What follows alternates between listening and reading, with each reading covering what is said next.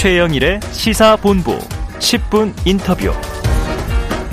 네, 화제 이슈를 콕 짚어보는 십 분 인터뷰 시간입니다. 대우조선해양 사내 하청노조의 파업, 이게 어디서 어떻게 매듭을 풀어야 할지 난감한 상황인데요.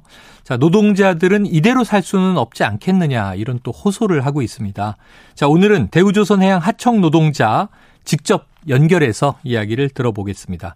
자, 민주노총 금속노조 거제통영 고성 조선하청지회 이김춘택 사무장을 연결하겠습니다. 자, 사무장님 나와 계시죠? 네, 안녕하세요. 네, 지금 파업이 오십 일 가까이 진행되고 있고요. 일도크에서 점거 농성을 하신 것은 약 한 달. 자, 지금 가로세로 일 미터 철창 안에 이제 스스로 갇힌 분도 계시고 또 무기한 단식 농성 하시는 분도 계신데 건강을 포함해서 현재 어떤 상태십니까? 예, 그 워낙 좁은 공간 안에 있다 보니까 뭐 움직임도 어려워서 건강이 좋을 리는 없고요. 근데 네. 어쨌든 의지로 버티고 있는 상황이고요. 음. 그래서 저희도 이 문제가 빨리 하루빨리 좀 합의가 돼서 타결돼서 좀 안전하게 나올 수 있기를 좀 바라고 있습니다. 네, 합의 타결 안전하게 나오길 바란다. 자, 파업에 동참하지 않은 다른 노동자분들도 있어요. 주로 어떤 이야기를 좀 주고받고 있습니까? 어, 파업에 동참하지 않은 노동자들도 마음은 똑같은 마음일 겁니다. 근데 이제 여러 가지 어려움들이 파업을 한다는 게 그렇게 쉬운 일은 아니거든요. 네. 그래서 뭐 저희가 지난번에 생계기금 모금 만 원씩 만 명 모금을 했는데, 음. 어, 목표보다 많은 돈이 모였고, 그건 또 우리 동참하지 않는 그런 노동자들께서도 많이 참여해 주신 것으로 알고 있습니다. 네. 자, 여러 가지 이유로 파업에 동참은 어려움이 있지만, 마음은 같을 거라고 보신다. 자, 오늘 오전에 고용노동부 권기섭 차관의 인터뷰에서요. 지금 파업 방식이 전근대적이다. 대화를 통해서 문제를 해결해야 한다. 이런 입장을 냈는데 어떻게 들으셨습니까? 어, 그 저희가 이렇게 이제 점거 그 일도크 점거까지 하게 된 과정이 있어야 되는데요. 네. 어, 저희가 이제 파업 투쟁을 하고 나서 회사가 이제 관리자들을 동원해서 투쟁 중인 조합원들한테 폭력을 행사하거나 농성장을 부수고 이런 어. 과정들이 있었습니다. 네네. 이제 그런 과정들에서 저희가 이제 조합원을 보호하고 또 노동자 간의 갈등을 마찰을 피하기 위해서 어쩔 수 없이 선택한 방법이고요. 음. 저는 정근대적이라고 한다면 이 대우조선 회사의 지금 노동자 파업을 특히 하청 노동자 파업을 대하는 이 방식이 정근대적이지 않을까 생각하고요. 아, 네네. 뭐 그러다 보니까 여러 가지 어려움들이 발생했다고 저는 생각하고 있습니다. 네, 파업을 대하는 사측의 태도, 입장도 정근대적이다 이렇게 얘기를 하셨어요. 지금 사실은 뭐 파업하면 노동자 쪽에 관심, 초점이 쏠리지 사측이 어떻게 했는가 이런 문제들은 많이 보도되지 않아서 뭐 그럴 수 있다는 생각이 듭니다. 자, 조선업계 최근에 모처럼 훈풍이 불고 있다. 사실 수년 동안 찬바람이 쌩쌩 불지 않았습니까? 근데 조선업계가 모처럼 활기를 펴고 있다 하는 기사들이 나오는 상황에서 왜 파업이 일어난 것인가 궁금해하는 국민들 많으실 것 같아요. 파업의 네네. 이유를 좀 설명해 주십시오. 파업의 가장 중요한 임금은 저희 말로 하면 임금 원상 회복. 네. 있는 이제 보통 얘기하는 것으로 임금 인상인데요. 네. 지난 오, 육 년 동안 조선업이 어려우면서 그 고통을 하청 노동자들이 다 짊어졌습니다. 음. 그러다 보니까 실질 소득이 한 삼십 퍼센트 가량 하락했고 어, 받던 상여금 오백오십 퍼센트 다 없어지고 음. 이런 상황에서 이제 더 이상은 조선소에서 지금 받는 임금으로는 생계를 유지할 수 없어서 조선소를 떠나서 건설 현장이나 플랜트로 가고 있는 현실이고요. 음. 그러다 보니까 조선소의 물량이 많아져도 일할 사람은 구하기가 어렵습니다. 이런 상황에서 그 하청 노동자 임금 인상이 절실하다고 저희는 봤고 그래서 그동안 하락된 임금 삼십 퍼센트의 원상 회복을 요구하면서 네. 어, 단체 교섭을 진행을 했는데 지금 현재 회사 측에서는 기존의 대우조선이 올해 삼 점 이 퍼센트의 임금 인상을 했고 그거에 맞춰서 인상한 평균 사 점 오 퍼센트 이상은 절대 할 수 없다. 네네. 이렇게 얘기가 되다 보니까 교섭이 어, 제대로 합의되지 못하고 파업까지 이르게 됐습니다. 네, 이게 임금 인상 이렇게 초점을 맞추면 지금 말씀하신 바 격차가 큽니다.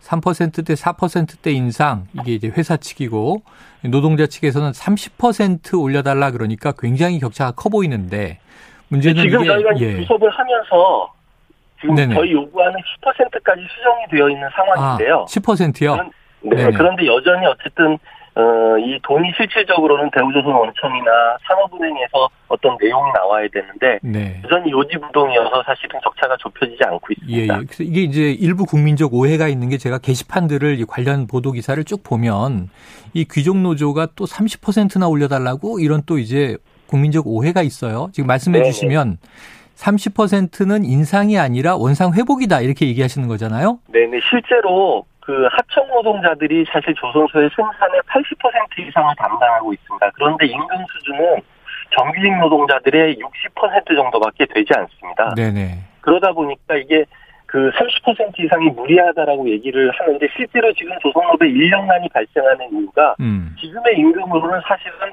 조선소에서 일할 사람을 구하기가 어렵고 아. 실제 여기서 가족과 생계를 꾸려나가기가 어려운 즉 희망이나 미래를 찾기 어려운 현실이기 때문에 이것이 바뀌지 않으면 사실 조선업이 앞으로도 일이 많아져도 일할 사람을 구하기 어렵다, 어렵다 하는 이런 절박함이 있습니다.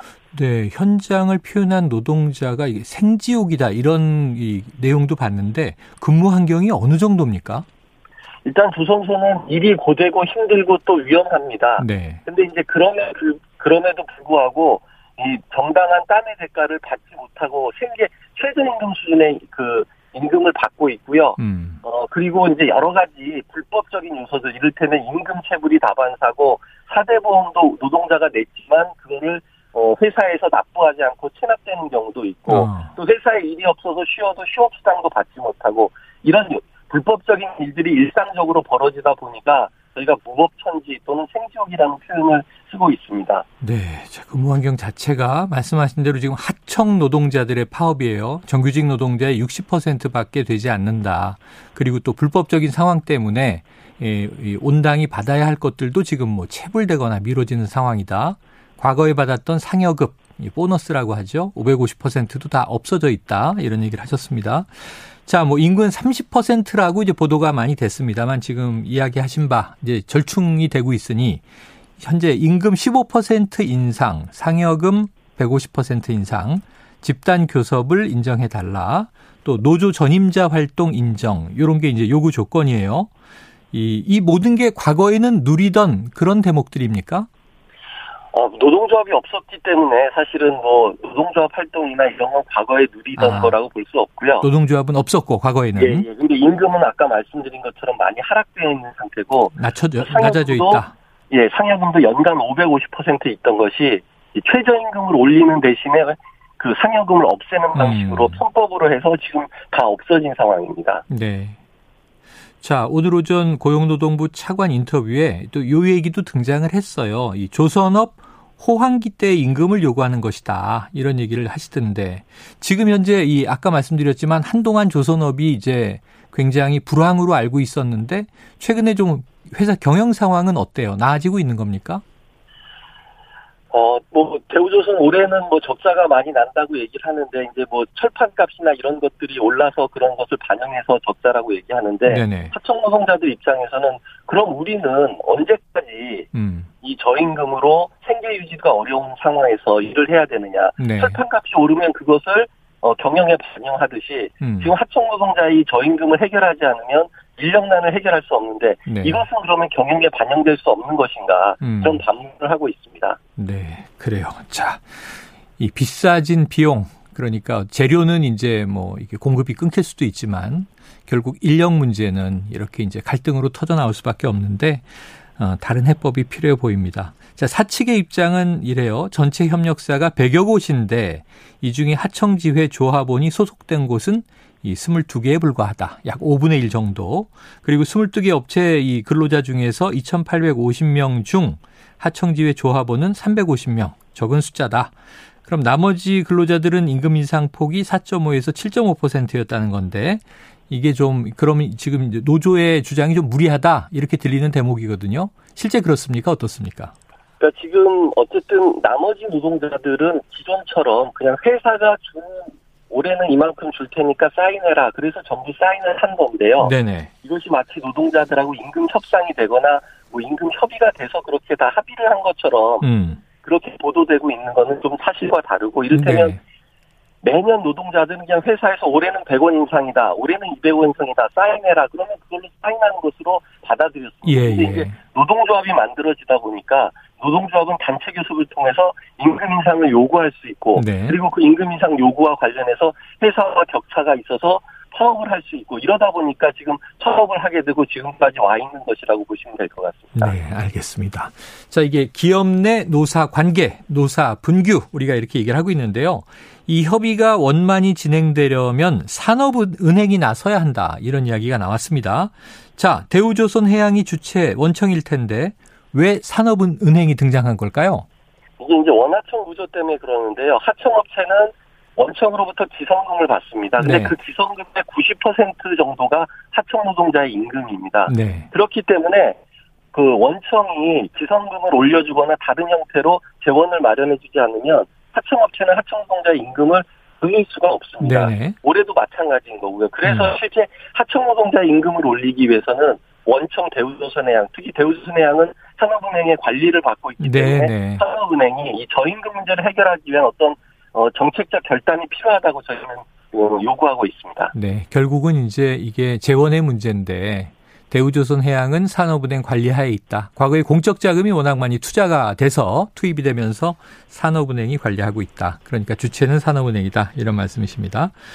자, 윤석열 대통령 이 어제 굉장히 화제가 됐죠. 기다릴 만큼 기다렸다. 이 공권력 투입을 암시하는 거 아니냐 이렇게 해석이 됐는데요. 점거농성을 풀어도 교섭은 계속 또 하실 수 있는 거 아닌가 하는 얘기도 있어요. 어떻게 보십니까? 네, 저희는 사실 지금 어떻게 보면 막바지에 몰려있는 그런 그런 상황이고요. 네. 그래서 저희도 교섭을 빨리 마무리 짓고 음. 저희도 농성을 풀고 다시 현장으로 복귀할 수 있으면 좋겠다는 생각으로 최선을 다해서 교섭을 하고 있습니다. 네. 자, 어제 이정식 고용노동부 장관이 거제를 방문했는데 요거는 이제 이해가 되는 대목이에요. 그런데 이상민 행안부 장관, 또 윤희근 경찰청장 후보자도 함께 거제를 방문했어요. 만남에서 좀 어떤 이야기가 오갔습니까? 어, 저희가 뭐 고용노동부 장관은 만나 뵀는데요. 음. 뭐 행안부 장관님을 만나 뵙거나 그렇진 않, 않고 어떤 이야기를 나눈 것은 없습니다. 예. 다만 고용부 노동부 장관님한테는 저희의 입장이나 이런 요구 이런 것들을 말씀드렸고 네. 또 노동부 장관님은 정부 입장에서 원만히 잘 해결됐으면 좋겠다. 그리고 정부가 음. 지원할 수 있는 것들을 찾아보겠다. 이런 말씀을 나눴습니다. 네, 그래요. 알겠습니다. 고용노동부 장관과 어제 짧은 만남이 있었고 이 행안부, 경찰청은 만나지 못했다. 자, 지금 이 파업을 지켜보고 있는 국민들과 정부 그리고 사측에 좀 하고 싶은 말을 한번 정리해서 말씀을 주시죠. 예, 사실은 하청 노동자의 임금 인상 요구가 이렇게 이런 극단적인 형태의 투쟁으로 표출될 수밖에 없는 지금 현장에 이런 구조, 하청 노동자들의 권리 이런 문제들이 있습니다. 네. 어, 국민 여러분께서는 좀 더 관심을 가져주셨으면 좋겠고요. 뭐 저희 조선소 하청 노동자뿐만 아니라 전국에 어, 수백만 비정규직의 삶이 저는 비슷하다고 생각을 합니다. 그래서 이 비정규직 노동자들의 현실에 좀 더 관심을 좀 가져주셨으면 좋겠습니다. 하여튼 열심히 교섭해서 빨리 타결할 수 있도록 노력하겠습니다. 네, 자, 이게 뭐 공권력 투입 얘기도 하고 나오고 그러다 보니까 좀 불안불안한데요. 좀 이제 합의 가능성 좀 높아져 있습니까? 오늘 현재? 뭐 아직까지는 크게 좁혀져 있지 않고 있는데요. 네. 이제 합의를 해야 된다는 그런 당위성들은 공감하고 있기 음. 때문에 한번 노력해 보겠습니다. 알겠습니다. 한번 기대를 해보죠. 지금 이제 이 약 한 달 혹은 오십 일 파업. 자, 기다릴 만큼 기다렸다. 대통령의 발언도 있었는데 노동자 측에서는 우리는 팔 년 동안 극심한 상황을 버텨왔습니다 하는 호소를 하고 있습니다.